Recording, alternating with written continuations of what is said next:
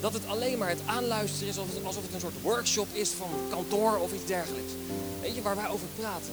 Met het woord uit de Bijbel, dat is levensveranderend. Levensbepalend, lieve mensen. En ik geloof echt dat als je hier bent en je bent op zoek naar antwoorden in het leven, dat je bij Jezus moet zijn. En dat Hij degene is die de antwoorden heeft waar je naar op zoek bent. Alleen jammer, soms kan het zijn dat we dingen tegenkomen die lijken alsof het bij God vandaan komt. En dat de interpretatie niet altijd juist is. En daarom zijn we er zo op gebrand om, weet je, echt de waarheid uit de Bijbel te halen.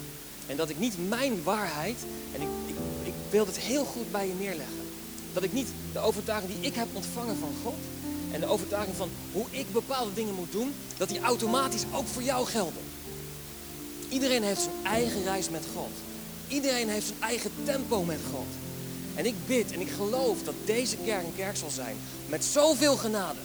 Dat iedereen die hier binnenkomt, weet je, dat hij zich thuis zal voelen en dat hij de ruimte zal ervaren om de reis te gaan die God voor hem heeft. Amen. Ik hoop dat je met me bent en ik hoop dat je met mij zo'n kerk wil opbouwen. Want dat is een kerk, weet je, waar we zeggen, wauw, hier voel ik me thuis. En hier mag ik falen, hier mag ik een fout maken. Als we kijken naar Keep It Simple, de allereerste keer. Waarschijnlijk weet je toch als je de serie gevolgd hebt. We hebben gesproken over Martha en Maria. Martha en Maria. Weet je, in ons leven, en misschien zit jij hier en ga je daar op dit moment doorheen, gebeurt van alles. Er komen allerlei dingen op ons, op ons pad. En er zijn mensen die um, ja, zoveel dingen op een bordje krijgen, waardoor het te veel kan worden. En waardoor mensen burn-out raken. Waardoor je overweldigd wordt door situaties. Of misschien een traumatische ervaring. Misschien is er verlies of rouw nodig in je leven. Misschien zijn er omstandigheden die je niet had verwacht. En misschien zelfs dat er een situatie is waarvan je zegt van... Heer, bestaat u eigenlijk nog wel? Dat iets ernstigs is gebeurd waarvan je niet had verwacht dat het zou gebeuren. Maar dat het toch daar is gebeurd. En dat je aan het zoeken bent van Heer, hoe zit het precies? En we hebben gelezen, Martha en Maria, hoe die daarmee omgingen. De openbaring van Maria was duidelijk. Zij ging aan de voeten van Jezus zitten. En um, daar werd op een gegeven moment ook duidelijk wat, weet je, dat het niet alleen gaat om het werken, maar dat het ook vooral gaat om het zijn. Niet alleen het doen, maar vooral ook het zijn. Dat betekent niet dat het doen niet goed is. Hè? Dat, zo zijn we als Nederlanders vaak. Dan zeggen we, maar Martha deed het fout. Dus we hoeven niks meer te doen. En we gaan nu alleen nog maar aan de voeten van Jezus zitten. Nou, weet je, als Jezus alleen maar aan de voeten van de Vader had gezeten, dan was hij waarschijnlijk dus niet eens aan het kruis gegaan. Dus wat er gebeurt op het moment als je aan de voeten van Jezus gaat zitten, dan gaat Jezus jou vullen. En dan gaat hij je openbaringen geven, en dan gaat hij je wijsheid geven, en dan gaat hij je nieuwe, verse Heilige Geest geven. En dan ga je daarmee iets doen. Dan gaat er daarna iets ontstaan en dan ga je actie ondernemen. Anders gezegd, weet je, Jezus, God, heeft alles gegeven, heeft het beste gegeven. En nu ligt de bal bij ons. Wat gaan wij doen met uh, dat cadeau vanuit de hemel? Het beste wat we hebben gekregen uit de hemel. Ik geloof dat we gemaakt zijn om dat door te gaan geven. Om dat door te gaan geven. En Martha die was bezig om Jezus te bedienen.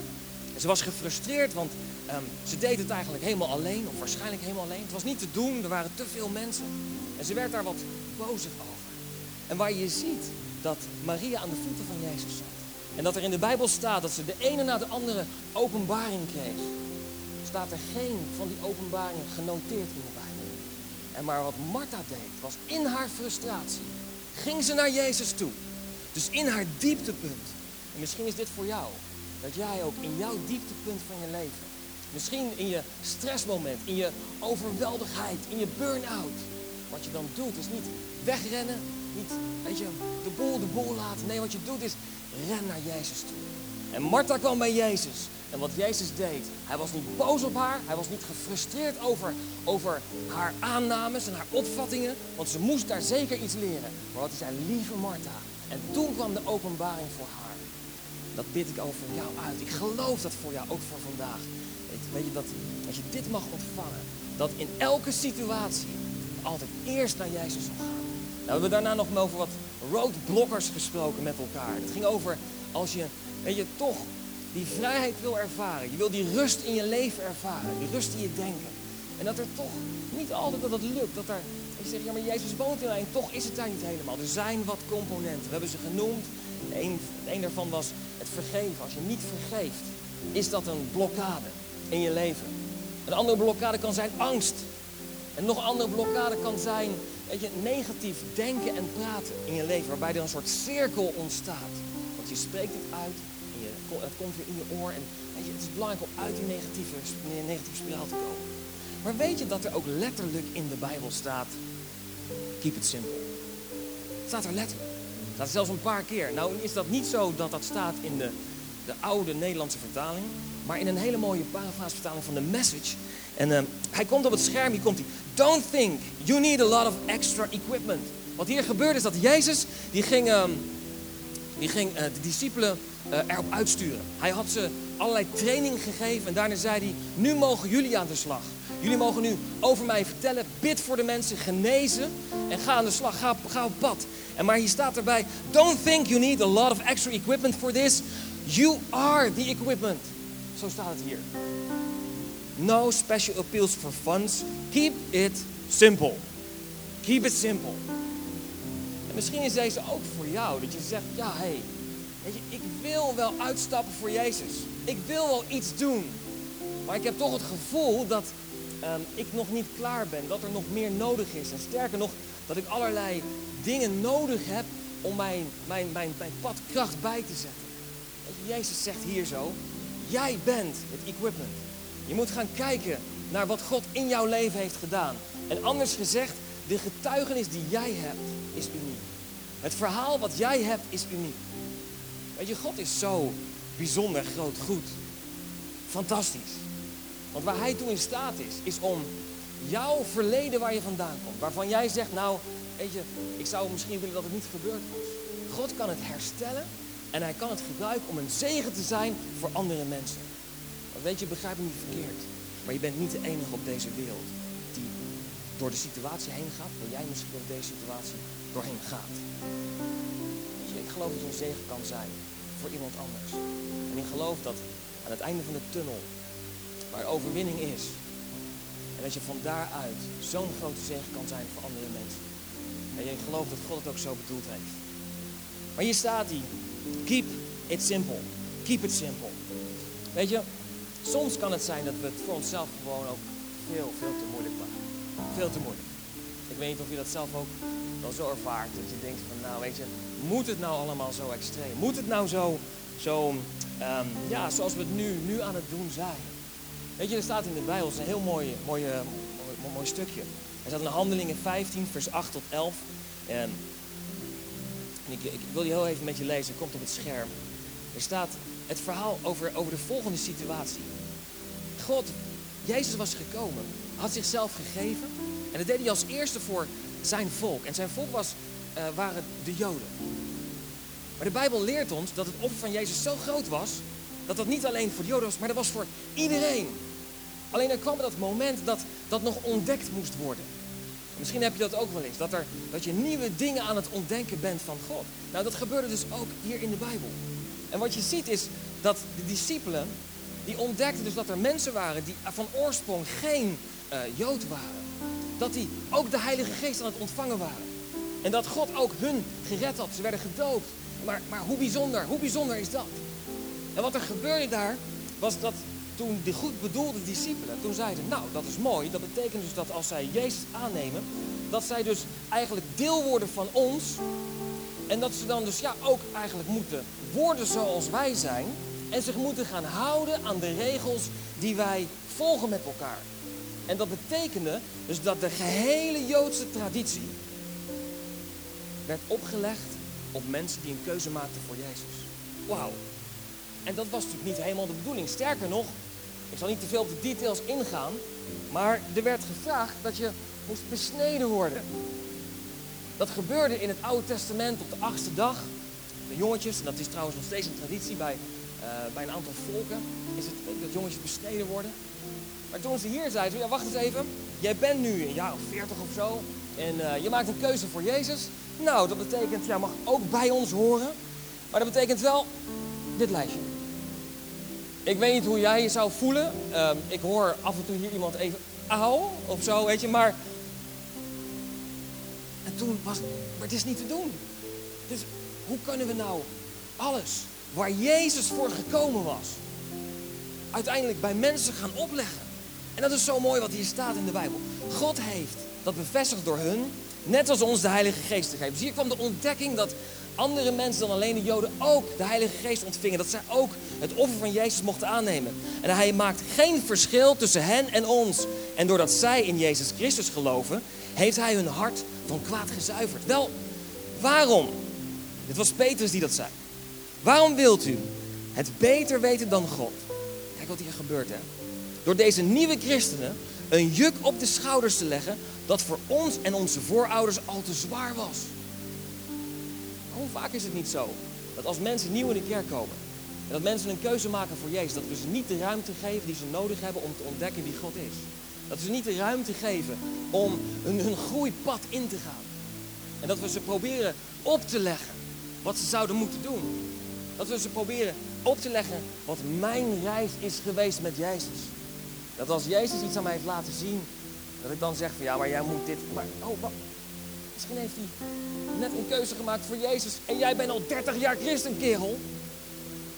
Hoe kan je nou verwachten van iemand die al 30 jaar christen is, of van iemand die net christen is, dat hij hetzelfde doet, hetzelfde weet, hetzelfde handelt als iemand die al 30 jaar christen is? Als je 30 jaar christen bent, zou je al in de hemel moeten zijn.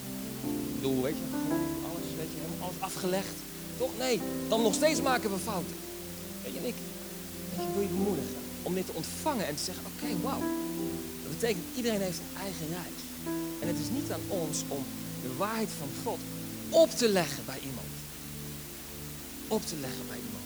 We mogen Jezus spreken. En daar gaat het over dat we mensen in verbinding brengen met God. Dat is waar we als kerk voor zijn. En als wij onze vragen en uitdagingen hebben, zeggen we, weet mensen die om afkomen, hoe moet ik hiermee omgaan?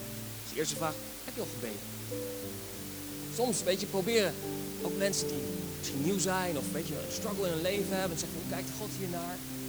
En dan is het vaak dat we zeggen, kan jij mij vertellen wat ik moet doen? Ga ik me daar netjes aan houden en dan komt het vast wel goed. Weet je, dat is niet op relatie gebaseerd. Dat ze probeert om iets met wetties te doen en ergens aan te houden. Nee, ga terug naar het hart van Jezus. Terug naar het hart van Jezus. Die connectie, die willen we maken. Bij elke struggle, net als Martha, ga terug naar Jezus. Weet je, en hij geeft de openbaring die je nodig hebt. Wat dat betreft, keep it simple, lieve mensen. Keep it simple. Hier ging het over juk. Wij geloven immers op dezelfde wijze als zij gered te worden door de genade van de Heer Jezus. En daarom vind ik, dat zei later Jacobus, daarom vind ik dat we de niet-Joodse mensen die in God gaan geloven en het niet moeilijk moeten maken. Met andere woorden, keep it simple. Keep it simple. Ik hoop dat je hem ontvangt. Leven met Jezus is niet zo moeilijk als dat het lijkt. Maar soms kan het zijn dat we niet helemaal ontvangen wat we zouden willen. Soms kan het zijn dat het er anders uitziet. Soms weet je dat, dat je denkt van is dit, is dit wel, moet dit echt zo, weet je, of dat je niet is helemaal zoals je het had verwacht of had gehoopt. Maar weet je wat een belangrijk kenmerk is? We hebben afgelopen donderdag een hele toffe leadership night gehad. Ik heb er kort iets gedeeld over uh, het, ken, kenmerken van dat God in je leven bezig is. En die staat heel mooi in Galaten 5 en hij komt ook op het scherm. Waar staat uh, vers, uh, 5 vers 22. De vrucht van de geest is liefde, blijdschap, vrede, geduld, vriendelijkheid, goedheid, geloof, hulpvaardigheid, zelfbeheersing. Ik ga nu niet te veel daarop inwijden, maar, uitweiden, maar hier staat dat als God in jouw leven bezig is, als de Heilige Geest bezig is in jou, dan leert de Bijbel ons dat de Heilige Geest maakt dat we steeds meer op Jezus gaan lijken. En de vrucht daarvan is deze kenmerken die we hier genoemd hebben. En toch, weet je, hebben we in ons leven een struggle. Want we zien het niet altijd. Hoe vaak is het zo dat we compleet deze hele rij aan vrucht weet je, mogen, mogen zien? En bij mensen, vaak is het zo dat er nog een strijd van binnen is. En die wordt heel mooi de tekst daarvoor geschreven. Gelaten 5 van vers, vers 16. Hier staat, ik bedoel, laat je leiden door de geest en niet door je ik. Want wat ik wil is precies het tegenovergestelde van wat de geest wil. En wat de geest wil is precies het tegenovergestelde van wat ik wil. Jullie moeten dus niet doen wat je maar wil. Niet doen wat je maar wil. In een andere vertaling in het Engels, en hij komt op het scherm, daar staat in dat laatste regeltje: So you are not free to carry out your good intentions. Sterker nog, er is dus iets van binnen wat probeert tegen te gaan tegen God. Dus het plan van God, Heilige Geest woont in jou. Er is iets van binnen dat probeert er tegen te gaan, waardoor je dus niet in staat bent om te doen wat God met jou eigenlijk wil doen. Weet je, het plan van God voor jouw leven wordt van binnenuit tegengewerkt, lieve mensen. Hoe gaan we dit oplossen? Hij stond daar zo bovenal. Laat je leiden door de geest. Laat je leiden door de Heilige Geest. Maar het is zo belangrijk om te weten dat er dus een strijd van binnen is. Omdat soms in ons leven er iets kan ontstaan dat we denken van ja, maar is dit het nou? Weet je, lieve mensen, er is dus strijd van binnen. En twee weken geleden hebben we het over gesproken. Maar we zeiden, oké, wat wordt de bron in jouw leven? Wat wordt de basis in jouw leven? Want je hebt gewoon jezelf, je ik. En daarna zeg je, Jezus, ik wil u mijn leven. Ik wil met u verder. Wilt u in mijn leven komen? Wilt u in mijn hart komen? En dan komt de Heilige Geest, die komt in je hart. En die woont dan bij jou. Maar de Bijbel leert ons hier dat je nog steeds Jezus hebt, dus de Heilige Geest, en nog steeds je oude ik. Die is daar nog steeds. En dan is het belangrijk, vanuit welke bron ga je leven? Vanuit welke bron ga je starten? Is dat vanuit je oude natuur? Een zin, dan moet, je, weet je, als ik me een keer goed voel dan.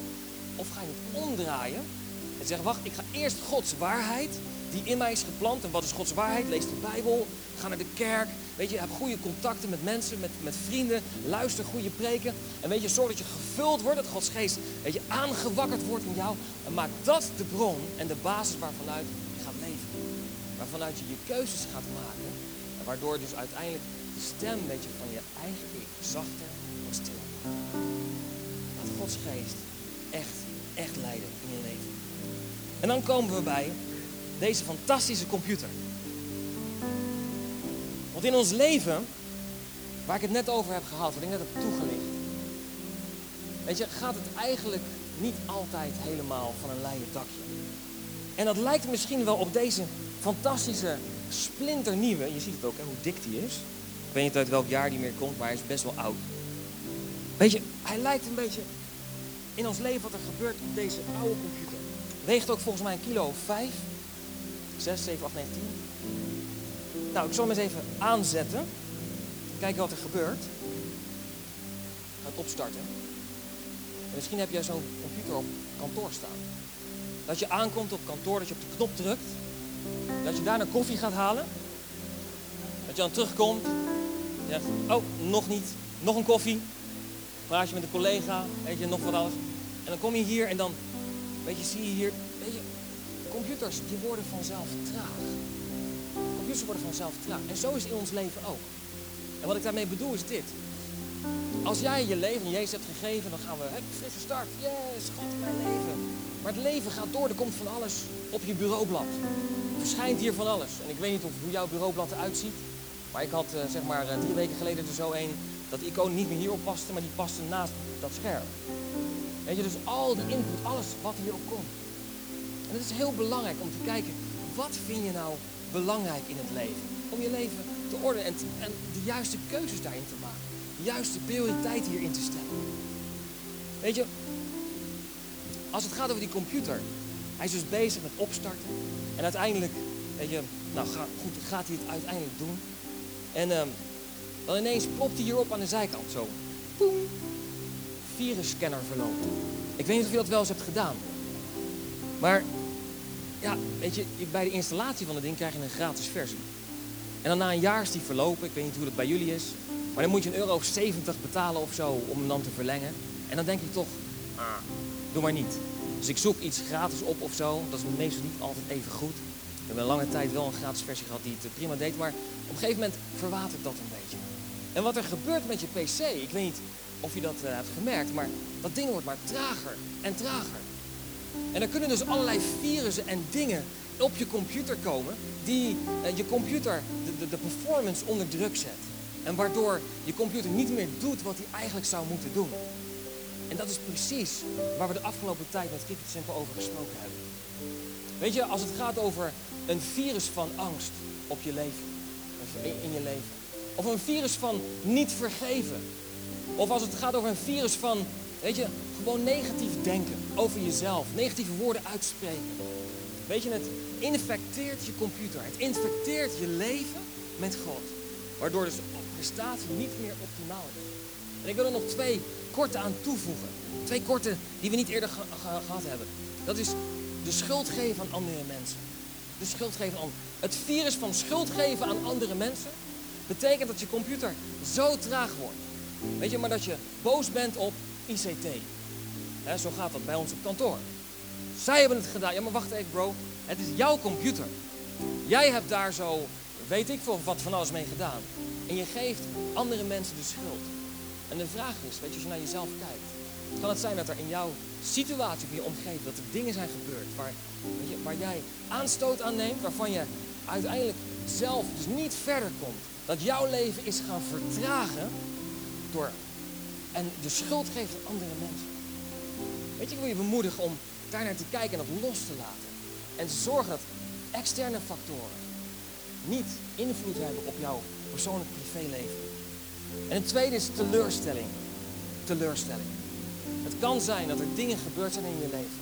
Waardoor er een virus van teleurstelling op jouw levenscomputer is gekomen. En dat je probeert, weet je, je werk te doen. Maar dat elke keer, weet je, hij wordt trager en trager. En het vervelende is, je raakt steeds teleurgestelder. Want wat er gebeurt met teleurstelling, op het moment als je dat laat regeren in je leven, dan bepaalt dat de verwachting die je hebt van de toekomst. Teleurstelling remt de verwachting die je hebt van de toekomst. Maar omdat het leven verder gaat, ga je steeds meer achterlopen. Ik wil je bemoedigen om te zeggen, vandaag is de tijd voor virusscanner Jezus. Om eens even die computer helemaal schoon te maken. Weet je, wat te vaak nog gebeurt. Ik zei tegen André, ik ga hem op de grond gooien. Maar dat ga ik lekker niet doen. Want uh, misschien dat ik hem later nog eens kan gebruiken, maar hij doet het niet meer hoor. Kijk, hij ging helemaal niet eens aan. Maar wat we wel eens doen, is dat we in ons leven gooien we onze computer weg. Laat maar zitten dan. dan gaan we helemaal proberen opnieuw te beginnen. Omdat we er niks van geleerd hebben. Dat we niet hebben leren omgaan met virussen, met virusscanners, met, met de waarheid daarover. Kan het zijn, weet je, dat je uiteindelijk opnieuw begint, terwijl het helemaal niet nodig was. Weet je, ik geloof weet je, dat het moment mag zijn waar je mag zeggen, Heer, wilt u mijn leven een stuk simpeler maken? Wilt u mij helpen om te gaan zien welke dingen er blokkeren in mijn leven? Om te zorgen dat mijn PC, mijn levens-PC, optimaal gaat werken. Dan vraag je natuurlijk af, daar allemaal leuk gesproken computers, maar is er nou niet even een bijbeltekst, kerel? Hey, ik bedoel, waar is Jesus in al dit? Weet je zo. Hij staat heel mooi in virusscanner tekst. Echt waar. Psalm 139, vers 23 en 24. God, ik wil dat u alles van me weet. U mag mijn PC helemaal scannen. Alles. Ga maar kijken, heer, wat erop staat.